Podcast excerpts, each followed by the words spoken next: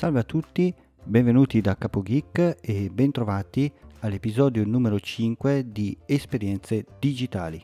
Quindi, ricapitolando, abbiamo creato il nostro file audio, abbiamo dato un nome al nostro podcast, abbiamo creato anche la nostra immagine di copertina, aggiunto sia una sigla iniziale che una finale e una musica di sottofondo. Ora dobbiamo solo pubblicare il nostro file e condividerlo in modo che sia fruibile per tutti, così che diventi a tutti gli effetti un podcast. Quindi rispondo alla domanda di oggi che è dove posso pubblicare i miei file audio per farli diventare un podcast? Per fare questo dobbiamo per forza appoggiarci a delle piattaforme.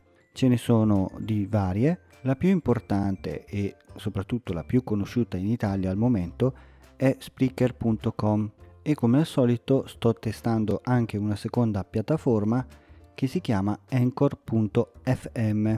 Oggi iniziamo a parlare però di Spreaker. Allora, dopo essersi registrati, Spreaker ci dà già la possibilità di creare il nostro podcast, che loro chiamano show, gratuitamente con alcuni limiti che poi vedremo in seguito. Quindi noi già così siamo pronti a caricare il nostro file audio e creare così la prima puntata del nostro podcast.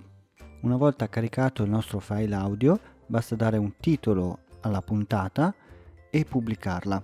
Da questo momento in poi il nostro podcast è online e fruibile da tutti. In questo modo abbiamo creato il nostro podcast praticamente gratuitamente Ovviamente abbiamo delle limitazioni. Allora Spreaker ci dà un massimo di 5 ore di eh, file audio registrati da caricare, delle sessioni di massimo 15 minuti l'una e delle statistiche proprio basiche. Però per chi comincia vanno più che bene.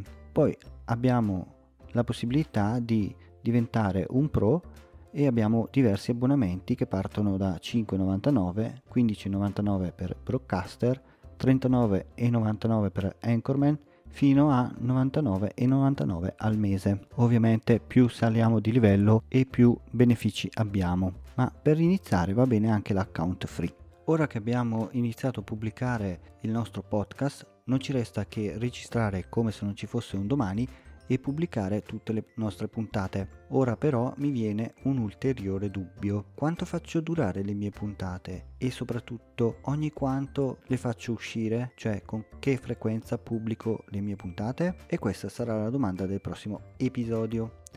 Anche per questo episodio è tutto. Spero che sia stato interessante e soprattutto utile per qualcuno. Un saluto da Capo Geek e ci risentiamo nel prossimo episodio.